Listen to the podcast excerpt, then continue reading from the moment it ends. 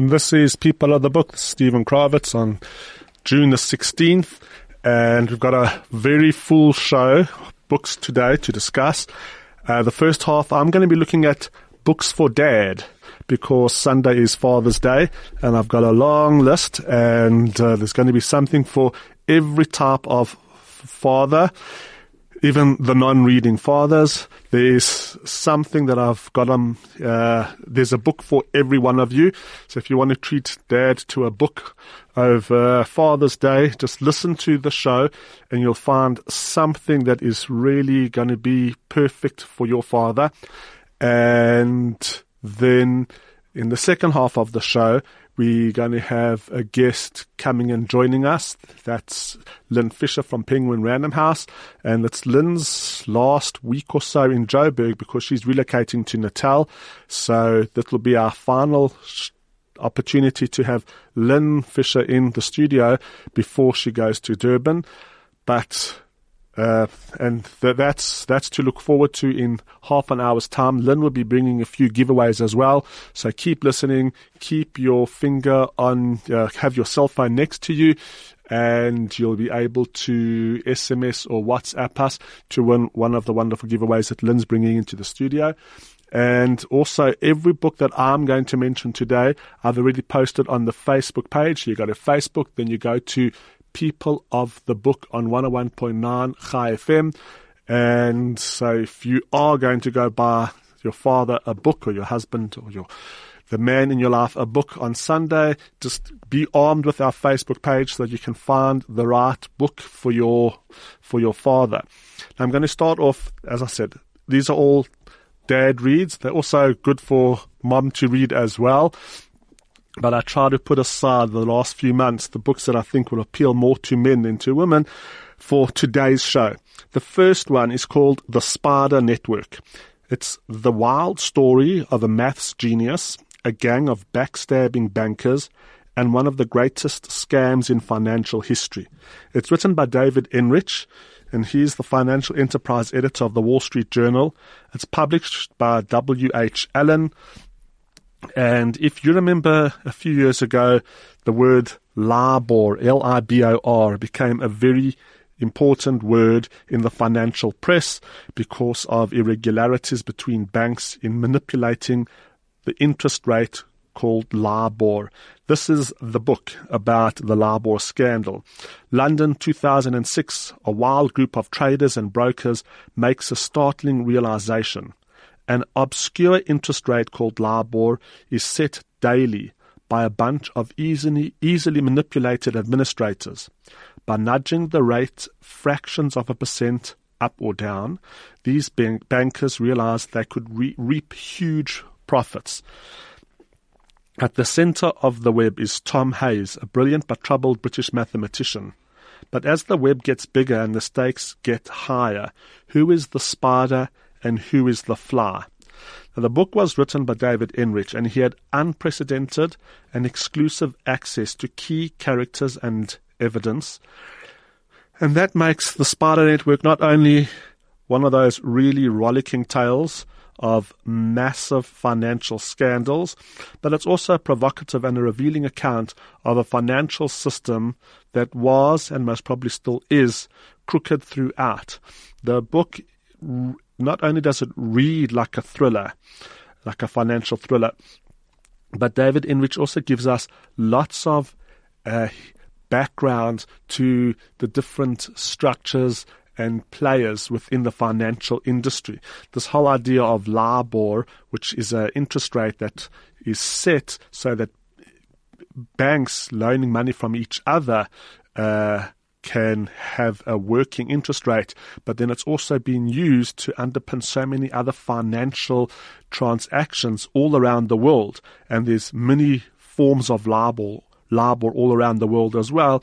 Say, like in Southern Africa, there will be the same concept in order to get an interest rate that the banks here will use amongst themselves.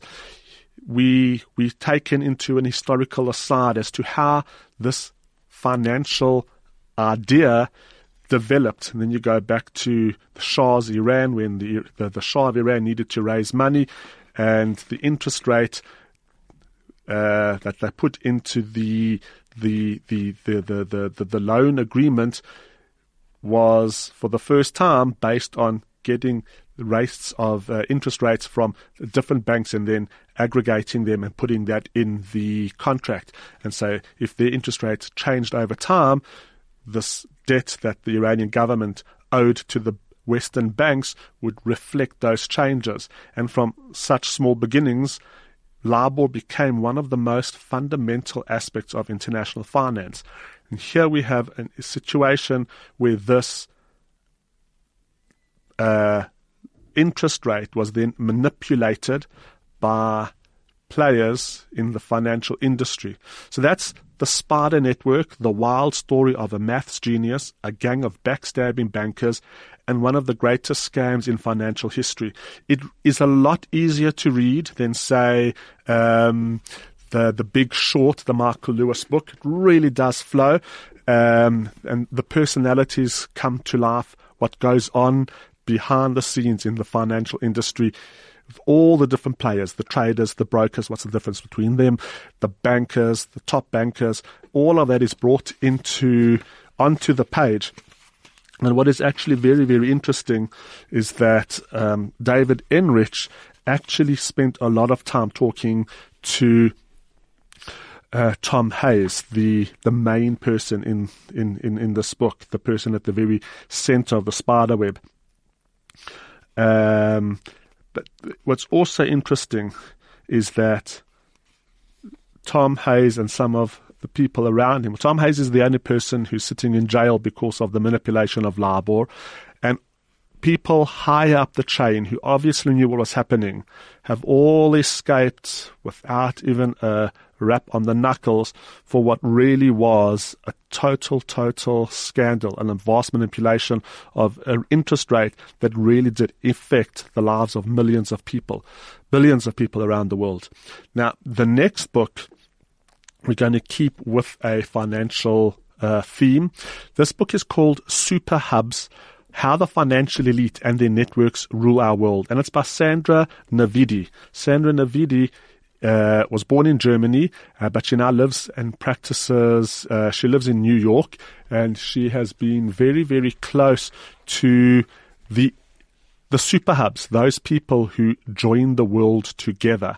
Uh, in the copy that I've got, um, it was it's an advanced copy, so it's handed out within the industry. They they the book starts off with praise for the for, for, for this book for Super Hubs and who the people praising it. So you got Professor Jürgen Stark, the former chief economist and former executive board member of the European Central Bank and the former vice president of the Bundesbank. And then Professor Klaus Schwab, founder and chairman of the World Economic Forum uh, and an author. Now, the, the, World Economic Forum, they famously have their big shindig every year in Davos in Switzerland in the beginning of the year. Um, Stephen Schwarzman, the chairman and the CEO, and the co- one of the co-founders of Blackstone. So this is the this is the the caliber of people who Sandra Navidi has access to, who've read her book and who give her who give her glowing uh, uh, recommendations. What is a super hub? A super hub is based on network theory. Network theory is the study, the scientific studies of networks. And networks are where you have points, which we call nodes, which connect to other points. Now, the more connections you have, the more important, the more powerful that node is. And eventually you have a few nodes that are so well connected. They're not just nodes. They become super hubs. And she identifies within the financial world people who are the super hubs. These are the people who are connected to the other super hubs, to politicians, to to to to um, policymakers, to academics. These are the people who, when they walk into a room, everyone in the room gravitates towards them. When they give a talk at Davos, everybody else comes to speak, to, to listen to them. These are the people who can make or break countries, banks, polit- uh, politicians. Uh, their decisions move billions of dollars at the stroke of a of a, of a key on a keyboard. And she studies them and she wants us to look behind the surface of the financial institutions in the world into the, the, the, this elite, these super hubs. She goes through just some of the names of the chapters. The financial universe, she starts out going to Davos and what it's like being at Davos. The circles that she moves in, she has to be at Davos. She's not quite a super hub, but she definitely is. Sandra Navidi is definitely a hub, uh, a, uh, an important node within the financial workings of the international financial, the global industry. She describes what it's like being at Davos. She also describes um, how money, information, and opportunities, those are the links that connect the super hubs. There's a whole chapter on that. Then she'll discuss the matrix profiling super hubs. And here she has the alpha personality, Jamie Dimon. These are um, some of the biggest bankers in, uh, in, in, in, in, in internationally, Steve Schwarzman, who gave her a letter of, you know, a, a, a shout out on the, on the, on the, the beginning of her book. Um, Ray Dalio. These are the people that she profiles. Then she has a, a chapter called "Homo Homophily Similarity Breeds Connection. And here she starts off the charity, uh, the, the, the chapter at the Charitable Super Hub Network, the Robin Hood Gala in New York, and how a, a, a, fundraising gala in York is an opportunity for the super hubs to strengthen their connections. Um, then she has the super hub of super hubs, Klaus Schwab. He's the man who started the, the World Economic Forum, which has uh, which hosts Davos. And here's a great heading: Friends with benefits. Capital networks equal network capital. So she writes about how these people work, how they operate, the people at the very, very, very upper end of the financial system. Okay, the eighth chapter is opportunity costs, the downside of the upside. So it's almost like the super wealthy complaining that they don't have privacy or whatever else. Another chapter, Womenomics and the Old Boys Network, the gender gap, women missing in action. The super hubs are mostly men. And then um, she has a chapter on the one super hub who burnt out and basically um, like sort of semi self destructed. So there is also the fact that a person can be kicked out of the super hub if if if they do something um, something that's just not acceptable. Here, super crash, executive contagion, the crash of a titan. John Meriwether. He was the the the head of long term capital management. She also writes about um, Dominique uh, Strauss Kahn, the French um, academic and banker who, with a scandal in Manhattan in New York with a, with a hotel cleaner, also was ejected from the level of super hubs. So two books, very financial, The Spider Network, and then by David Enrich, looking at the, it's, it's basically, it's a political, it's a, it's a financial thriller, but it's true. Um, looking at the LIBOR scandal and then a study of the the alpha males of the financial elite, the international financial elite. That's Super Hubs by Sandra Navidi. We'll be back with more books straight after this ad break. Radio that's better than the rest. This is 101.9 Chai FM. This is People of the Book. It's Steven Krawitz. It's Friday. The first half of the show, we're almost halfway through that part of the show. We're looking at books for dad because it's Father's Day on Sunday. All the books I'm talking about today, I've already posted on our Facebook page. Go to Facebook, then search for People of the Book on 101.9 Chai FM. When you go shopping with dad on Sunday, just keep Facebook, keep that Facebook page on your phone so that you can find the right book to buy for your father or the man in your life. Uh, and there's definitely something for everyone.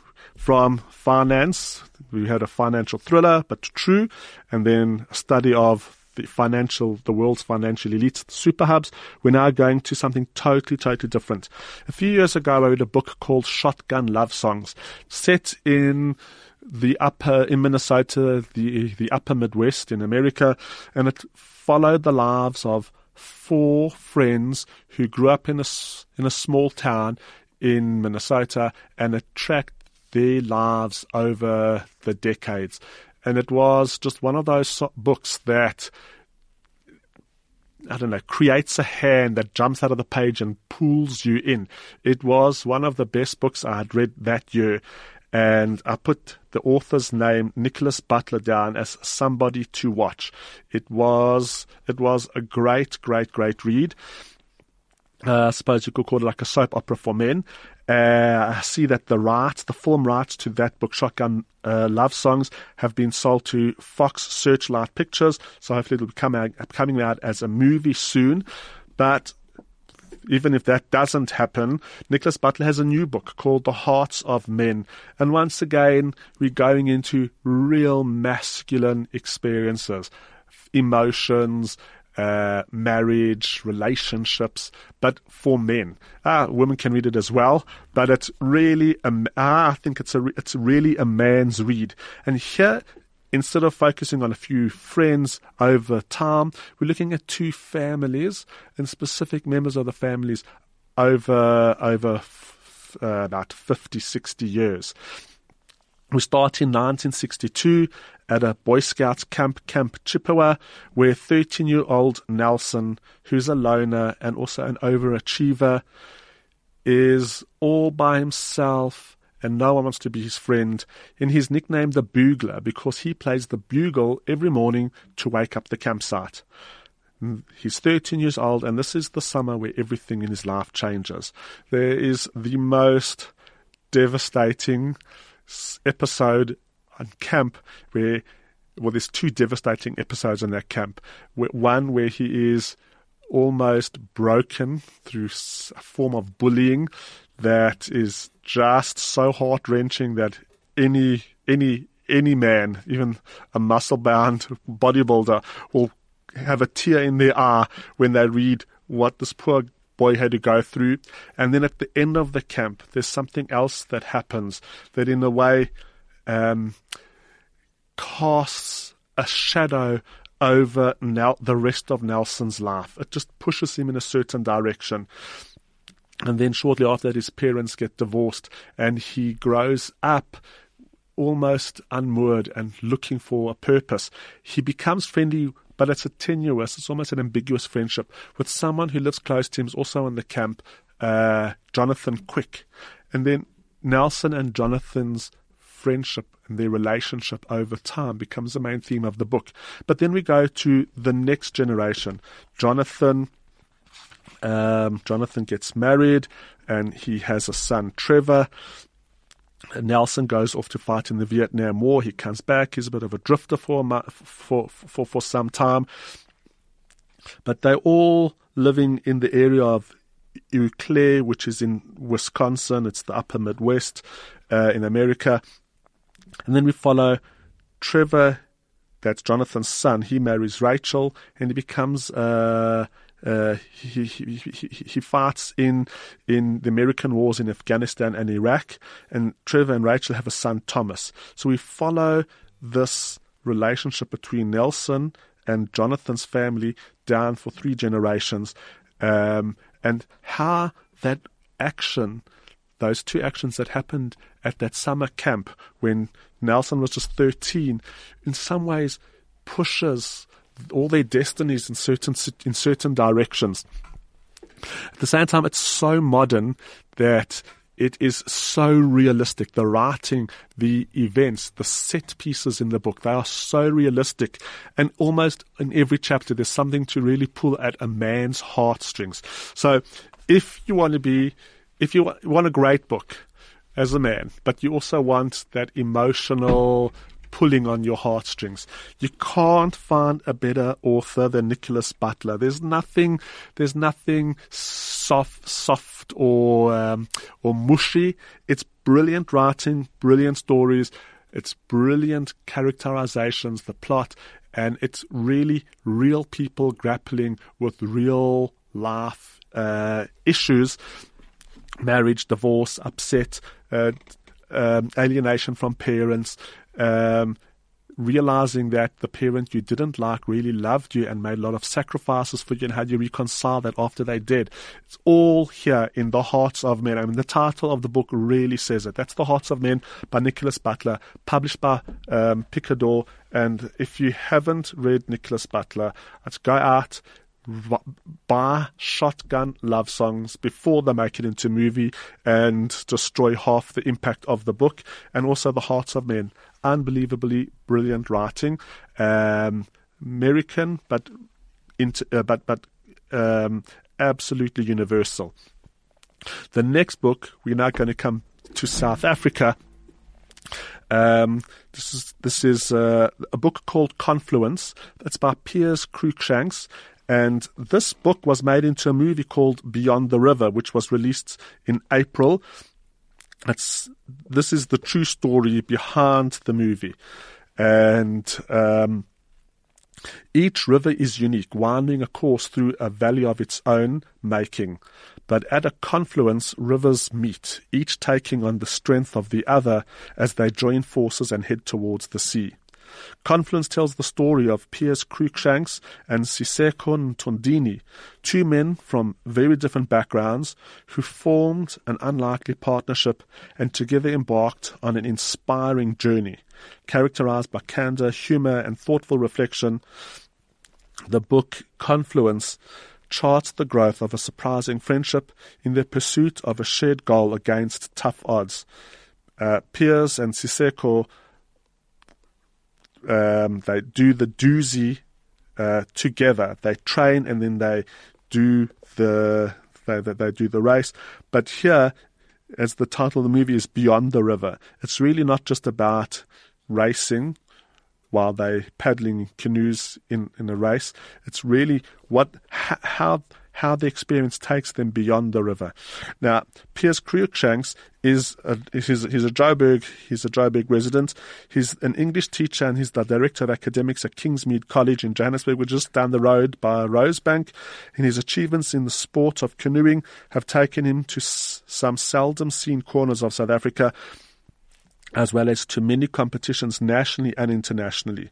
In Confluence is the story of a dream that came true, but also the embodiment of another one. Piers' first published book. So that's published by Macmillan. It's a South African book. It's available in the shops, and the movie is already out. It's on screens, and uh, it's it's it's a, uh, it's a great inspirational story of two South Africans doing the Dusi. We'll be back with more books for Dad after this ad break. A frequency like no other. 101.9 Chai FM. Then this is Steven Krawitz. People of the book. It's, it's the June the 16th. Father's Day is on Sunday. So we're looking at books for dad. We've looked at the Spider Network, True Financial Thriller, Super Hubs, study of the most connected men in the world to control the financial industry globally. A really powerful emotional novel called The Hearts of Men by Nickolas Butler, and then a true story South African, Piers Cruickshank's Confluence, and uh, that's the true story behind the movie Beyond the River. Now, the next book, I just don't know how to review it because it is just so powerful that to give too much of the story away would be sacrilegious. Not to say enough would also be negligent. It's called Three Minutes to Doomsday by Joe Navarro, a former special agent at the FBI. It's a never be told, it's a never before told story of betrayal and espionage, of a brilliant traitor, a resolute FBI agent, and the worst espionage breach in US history. Okay, dads, if this doesn't make you want to run out to the bookshop, I don't know what will. It's 1988, and FBI agent Joe Navarro's time is divided between SWAT missions, flying air re, uh, rec and working counterintelligence. But he's a body language expert with an uncanny ability to read those people that he's interrogating. But what he craves is an, assignment that will get him noticed by the FBI's top, top brass. But as he would come to learn, be careful what you wish for.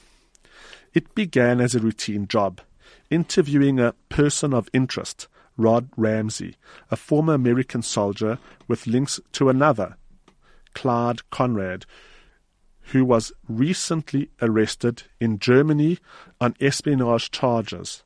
But as the questioning continued, Navarro noticed something about Ramsay, a minute tick in his hand whenever Conrad's name was mentioned. Not a lot to go on, but he smelt a rat.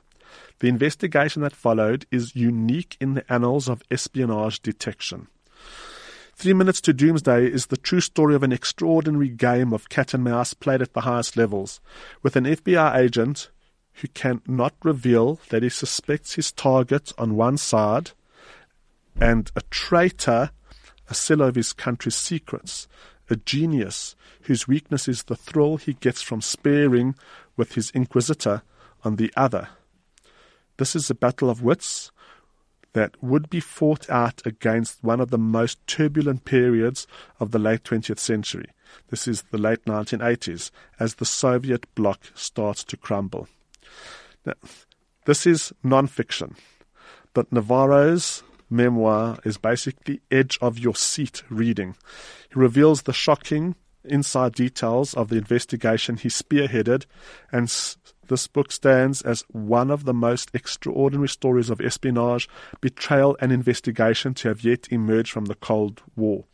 So I would say read the book before Tom Hanks is options options the book the movie rights and then stars in the in in in, in the movie.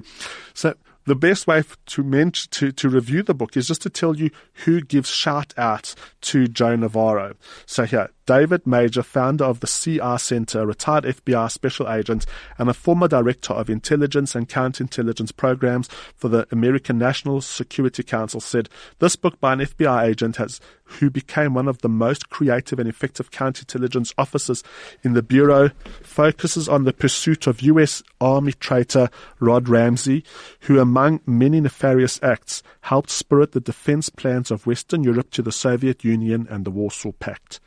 Three Minutes to Doomsday is a great espionage story told brilliantly. Indeed, a must read for anyone who wants to know the secret history of espionage. Nils Johnson Shelton from the New York Times and also the best selling author of No Angel says, as compelling and unputdownable as it is terrifying. For anyone even remotely intrigued by spies, tradecraft, Soviets, Cold War Europe, nuclear war action plans, the daily life of FBI agents, high end espionage prosecutions, or simply how to tell if someone is lying to you, Three Minutes to Doomsday is a ride you have to take. And uh, one more shout out. This is um, uh, from Brian Latell, the author of After Fidel and Castro's Secrets. This is one of the most unusual espionage stories of the modern era. The pace of Navarro's gripping first person narrative never slackens. So that's Joe Navarro, a former special agent at the FBI. His book, Three Minutes to Doomsday. It's published by Bantam Press. Now, I don't know if that doesn't just call you to the bookshops. I don't know if anything else will, but I've got time for one or two more. The next one, if, if you like Games of Thrones, uh, then listen to this one. The book is called The Mighty Dawn. It's by Theodore Brun and it's published by Corvus. And it's, in, it's, it's the first book in a mighty new epic historical fantasy adventure series. A Mighty Dawn intrigue, action, and bolder than life characters bring a thrilling 8th century Denmark to life. Theodore Brun, the author, is an archaeologist He's, uh, he, he, he was born in Denmark, but he immigrated to England and he's an extraordinarily talented writer. And this book is his debut novel, so it launches him into the book, the world of historical adventure. And uh, it's for authors of, it's for fans of such authors, such authors as Trudi Canavan, Bernard Cornwell, and George R. R. Martin. He's the author of um, uh, now I've gone blank, um, of Game of Thrones. Hakan, son of Haldan, chosen son of the Lord of the Northern Jutes, swears loyalty to his father in fire, in iron, and in blood. But there are always shadows that roam. When a terrible tragedy befalls Hakan's household, he is forced to leave his world behind. He must seek to pledge his sword to a new king. Nameless and alone, he embarks on a journey to escape the bonds of his past and fulfill his destiny as a great warrior. Whispers of sinister forces in the north pull Hakan onwards to a kingdom plagued by mysterious and gruesome deaths. But does he have the strength to do battle with such dark foes? Or is death the only sane thing to seek in this world of blood and broken oaths. So we're going back in time, 8th century Denmark, and I think it's the early colonization of England. That's a dawn by the, by the, by the Vikings, the early colonization of the British Isles by the Vikings. It's a dawn by Theodore Brun. And the last book that I'm going to discuss today um, it's been mentioned on the show before. It's called Utopia for Realists, an idea whose time has come. This is for the, the more cerebral and um, thinking fathers out there. By Rutger Bregman. It's published by Bloomsbury. And what it looks at, it's a short book, but it's looking at utopian ideas for the future. Um, now, on the show, I've discussed these ideas before. We looked at the book say, um, uh, Homo Deus by Yuval Noah Harari, looking at the the future of man. Man has now become Homo, man Deus, like a god. The technology that we have, the man, the way that we've conquered the problems of the past, we basically uh, mankind is in a position to create an almost like godlike form of human. Who's going to need to work when we have robots that can do all that for us? Um, so he grappled with these ideas in his book Homo Deus.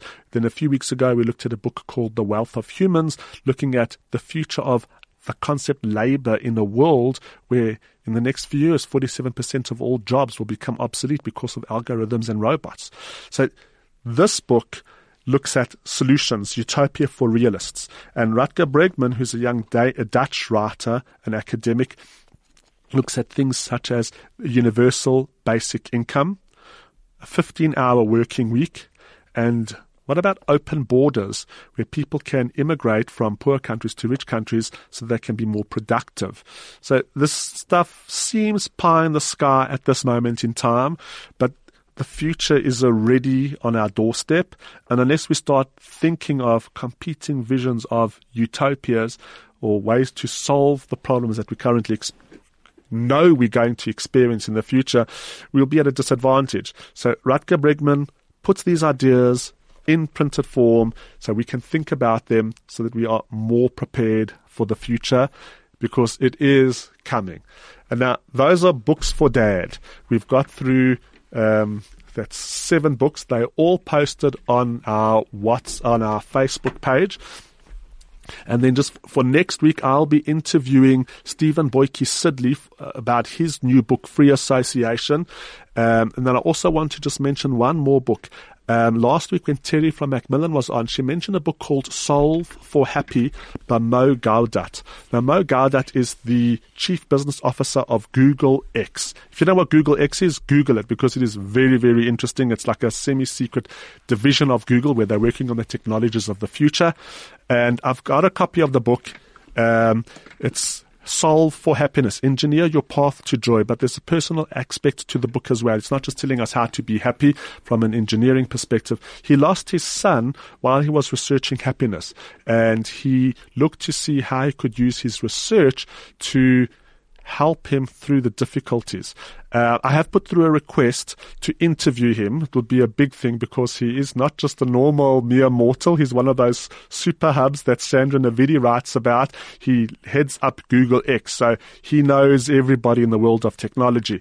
But if we can pull that off, I will hopefully in the future have Mo on the radio from America to discuss his book Solve for Happy. But if you see the books in the shop, if you see the book in the shop, reach for it. It's a very, very powerful read. And now, very, very happy to welcome Lynn Fisher to the studio from Penguin Random House. We have had Lynn in the studio many times before. She's just as passionate about books as I am. And uh, it's a bit sad because Lynn's going down to Durban. So this will most probably be the last time that we have her in the studio. But we're going to ma- enjoy every single minute of the time that she's going to share her passion and love for books with us. Thank you so much. It is my last time. Um, I'm relocating on the 1st of July, but if I'm up in Joburg, I'll pop in and say hello. Thank you. Thank you. Um, do you want me to? Yes. Right. Jump straight into it. Right. Kind of following on from you in a way, because my first book is a local book. It's one I want to, I'd like to chat about. It's called A Man of Africa, and it's the political thoughts of Harry Oppenheimer which it's just fascinating. Um, he was born on the 28th of October 1908, the head of a business empire. He played an influential role in 20th century South Africa, a role that's celebrated by some and condemned by many others. This book investigates Oppenheimer's political thinking, drawing from his speeches over the years. It looks at his views on liberalism, apartheid, socialism, sanctions, trade unions, education, geopolitics, the press, and the legacy of Cecil John Rhodes. A fascinating read. He died on the 19th of August 2000, but it is a really fascinating read um, one that I think perhaps is more for men or for dads and lads than than ladies. So that's so, also a local Father's Day connected. Yes, book. it's edited by Kalim Rajab, um, but it's a political a look at Harry Oppenheimer's political musings and thinkings and speeches. And then my next B, and one of my favorites, is called The Thirst by Jo Nesbo. Before I tell you a little bit about the book, I just want to tell everybody that the movie of The Snowman, starring the very beautiful Michael Fassbender, is releasing on the 13th of October.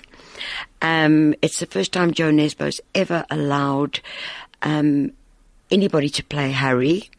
Um, I don't know if you've read Jo Nesbo. He's a He's an alcoholic. He's a Norwegian detective. He's damaged, but he is so good at his job. Um, and in fact, in all, this is the 11th, the 10th, the 11th Harry Hole. The police was the last one. And in the last one, his family were endangered. And he decided to give up police work and he became a professor at a college. But then a woman is found murdered, and um, after she'd been on an internet date, she's a Tinder addict. And I just Googled something, and they say that 30% of all people that use Tinder are supposedly happily married. It's shocking. Um, anyway, um, they, they find a woman's body and she's a Tinder addict. So she's obviously been on a date with somebody she's found on the internet. But um, the marks on her body are so horrendous that the police know, they realize that they're dealing with a, politi- a particularly violent murderer. And they also are aware that there's probably only one man that can solve this crime, and that's Harry Hole. If we haven't read any Jo Nesbø's before, can we just jump into the thirst? Absolutely. But it'll be a better read if you start with um, the first one and work your way through all yes, ten. Yes. However, if you do, I did that because I we didn't actually translate books one through five. I think it was. So I started on book six. But you can actually see how his writing has improved and it's tightened up. He's a much, much better author now. But yes, you can just jump in this. It, it, it does go into a little bit of background. Um, so they try and get Harry back to solve this crime, and he's not particularly interested. Um, but there's such pressure from the media.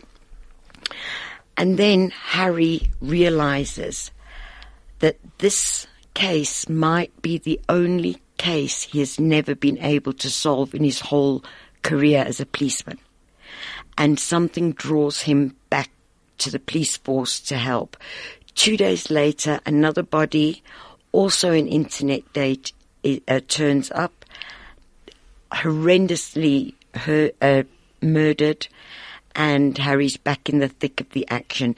It is a roller coaster read. It's gripping. It's it's a bit gory in parts, but it wouldn't. It's Jo Nesbø. He is amazing, a wonderful, wonderful author. And like I say, watch out for the snowman because I think it's going to be really good. Then a local title. Um, it is a work of uh, fiction. It is Fred Strydom's second book, and it's called The Inside Out Man. Um, it's about this brilliant, brilliant jazz pianist. His name's Bent Crowd, but Bent is short for Benton. But he's a wonderful pianist, but he's a bit down on his luck. He's playing rubbish gigs and living hand to mouth. And one day, this man called Len, Leonard, um, approaches him and offers him a proposition. Um, but it is really out there. Leonard, is, Leonard Fry has never wanted for anything his whole life. And he wants to know what it might be like to be broke or um, friendless or, or not to have anyone to talk to. And he, he makes Bent this, this really crazy offer. If Bent will come and live with him for a year, all he has to do is put a plate of food, lock him in a room, put a plate of food through a hole in a door three times a day. He will pay him an exorbitant amount of money after a year. But it's not that easy and it's not that pl- clear cut. After a couple of days, Bent realizes he doesn't actually know if he is running this experiment or if he's being watched and he's the one that's being experimented on. A really good local psychological thriller. Like I say, his first book was called The Raft. It was dystopian. This is completely different. A really good thriller by a, a local guy and it's set in Lower Observatory. Nice jacket as well.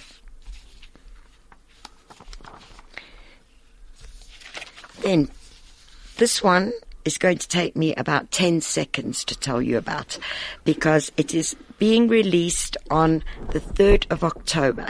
Get your pens, everybody. I know it is a hardback. I know it's the fifth in the Robert Langdon series from Mr. Dan Brown. I know it's called Origin. I know it has a dust jacket. And I know it's 544 pages, and that's all we know. But it is going to be amazing. They all are. I, I have no doubt that you, I heard you talking about Mr. Tom Hanks just now. I have no doubt that this will be picked up by him very quickly, and he'll play Robert Langdon again. Um, his books are phenomenal. They, they're a really good read.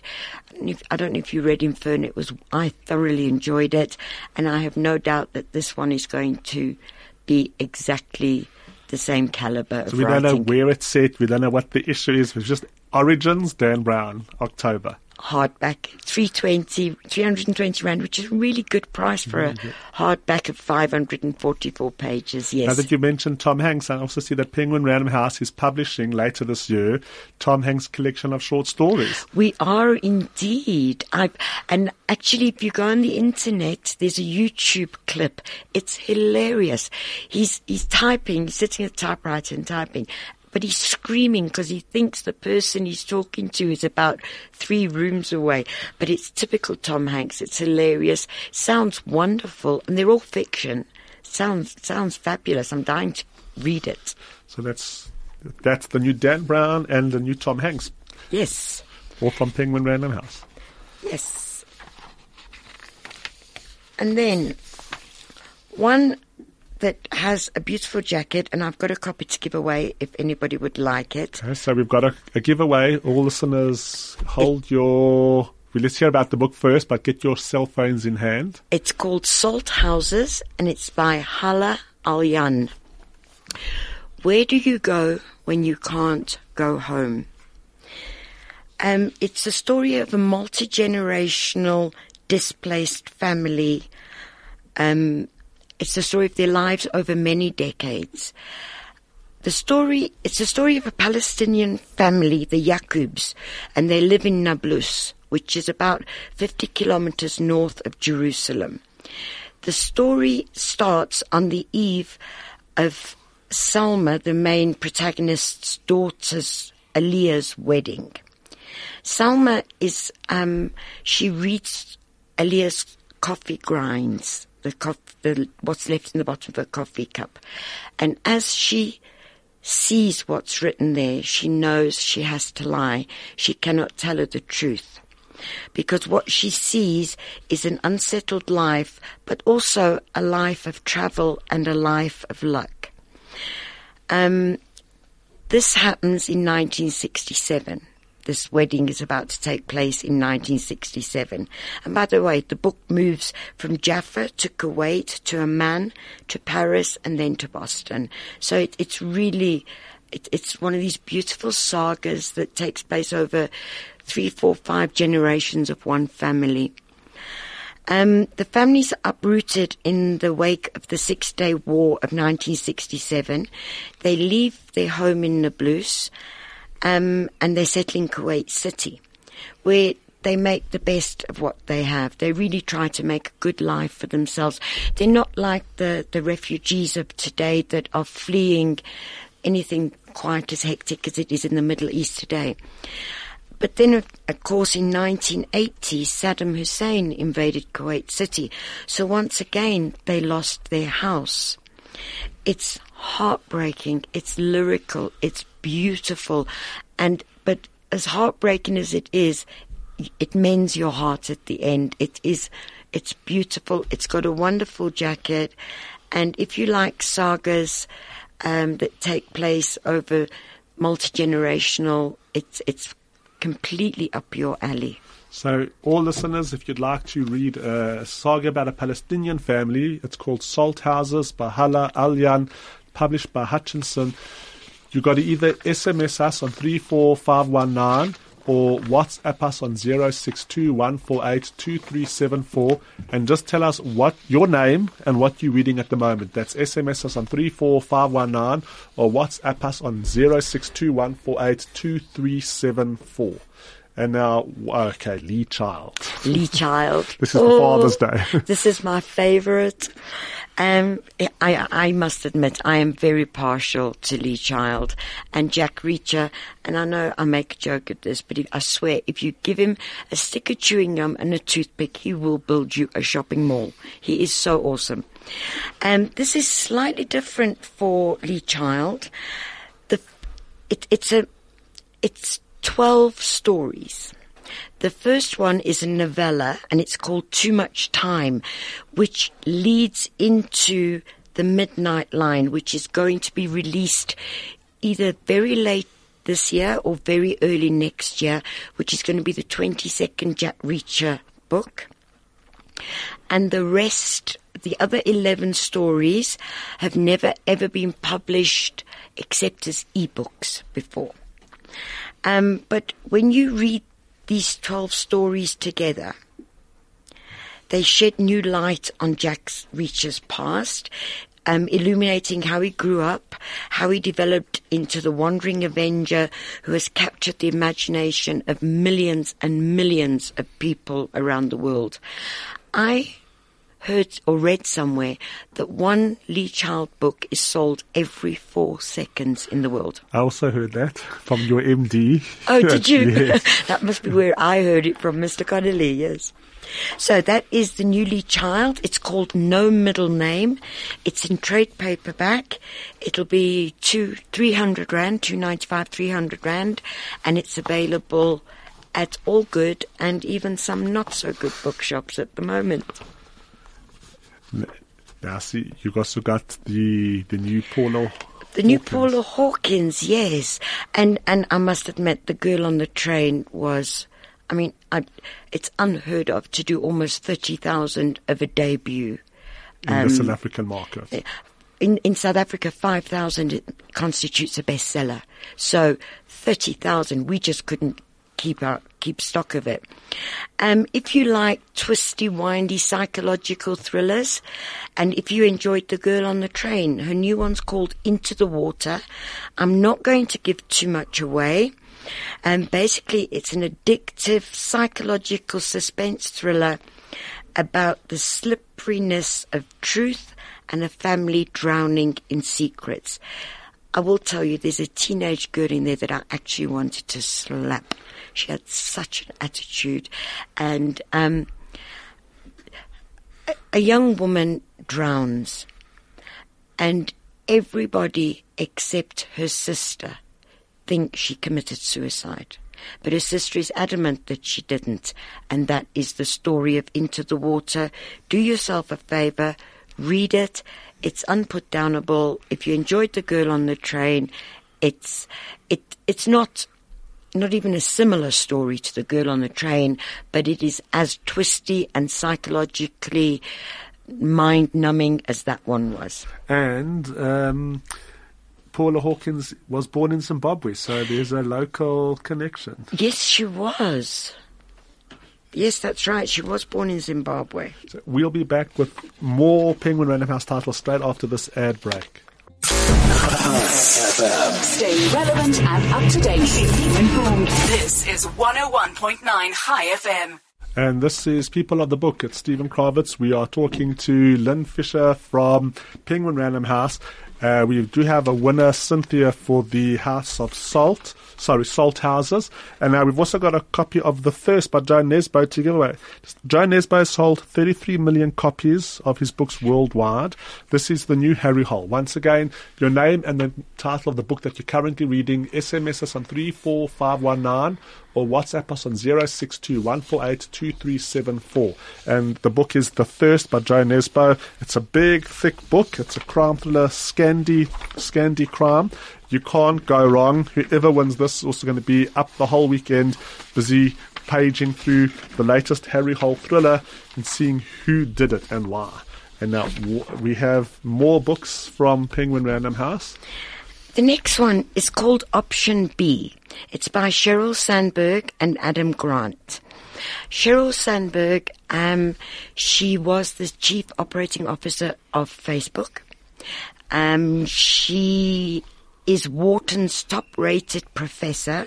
She's the best selling author of a business book called Lean In. She is really, she has serious credentials, this lady. And last year, her and her husband and they, I think their two children went on holiday. One morning, her husband decided to go to the gym, mid 40s, very young. Her husband decided to go to the gym. She took the kiddies to the pool and he went on the treadmill and he had a massive heart attack and he died. And her life and her world as she knew it was ended. Um, Adam Grant is her friend and he's a psychologist at Wharton Business School. And Option B combines combines Sheryl's personal insights with Adam's eye-opening research on finding strength in the face of adversity. About four months after her husband's death, um, there was a father and Sunday at school, and she was beside herself, and so was her little boy. And she spoke to her best friend, Adam, and he said, Look, option A is your husband didn't die, and he can accompany the son to the son's and dad's day at school. You don't have that option anymore. You have to come up with an option B.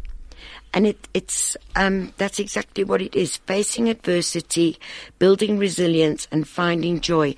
And I think anybody that's going through a hard time or suffering from grief, or is just in a tough place, it, it's such a wonderfully insightful book on on finding a plan B when when you don't know which way to turn anymore. And like I say, she's got serious credentials. That's Sheryl Sandberg, option B. Yes. So I'm going to try review that together with Mo Gaudat from Google X's Solve for Happy. We've got Google and we've got Facebook and we've got Dealing with Grief. That that would be absolutely amazing, wouldn't it? Right. I so think Pen ultimately won and um, this is only coming out on the 19th of October, but I won't be in Joburg on the 19th of October, and this really, really spiked my, my inquisitiveness. It sounds fabulous. It's called Endurance, and it's by Scott Kelly. Scott Kelly is was a NASA astronaut. He spent more days in space than any other person, 520. Him and a Russian cosmonaut called, oh, I've forgotten his name, sorry, Mikhail Kornienko, spent 320 days on, t- on the International Space Station. During that time, um, they lost bone mass, their muscles atrophied, their blood redistributed itself in their body, which put strain on their heart. Every day they were exposed to 10 times the radiation of a person on Earth, which increases their chance of getting cancer by more than 10 times. But it's all for space travel. It's all to try and get to Mars because what really what really opened or made my mouth drop open is Scott Kelly has a um, an identical twin brother called Mark Kelly who stayed on Earth. So when Scott came back, they used them as subject test people. But it just, I think it sounds fascinating. Sony Pictures have snapped up the rights for this. Um, um, it's going to go into pre-production um, the first week in October, I believe. Um, and he says, um, uh, Scott says, natural life doesn't exist in space. The smell of the seasons, the warmth of the sun, the company of others, things we take for granted, but I will never, ever take it for granted again. It just, I think it sounds absolutely fascinating, and I'm dying to read it. Another absolute for daddy book, but it's only coming it's out only in October. October, so you have to buy it for your dad for, for Christmas For or Hanukkah, yeah. Hanukkah. Yeah. Now, any other books that you just want to mention in the last minute that we are on air, even if you can't talk about them, Right. just mention them. Mad. It's it's part of a trilogy. It's by Chloe Exposi- Esposito. I do have a copy to give away if you can fit it in, Steven. Okay, or maybe beginning of next week. Okay. This is book one. The series is, this is called Mad. The series is going to be called Mad, Bad and Dangerous to Know. And basically, it's a story of twin sisters, Alvie and Beth. Alvie is an absolute train wreck. She can't hold down a job. She drinks too much. She's a, she's a nightmare. Beth is successful. She's happily married. She lives in Sicily. She's rich. She's got a baby and a handsome husband. Um, Alvie gets fired from her job. She gets kicked out of her apartment by her roommates, and her sister sends her an air ticket to go to Italy. She decides to go. Beth asks her just for a couple of hours, can she pretend to be her? And she thinks, I'd like my sisters, my twin sisters, because they're identical. I'd like her life for a couple of hours. That night, Beth is found dead. So Albie decides, I can do this. And that is where the fun starts.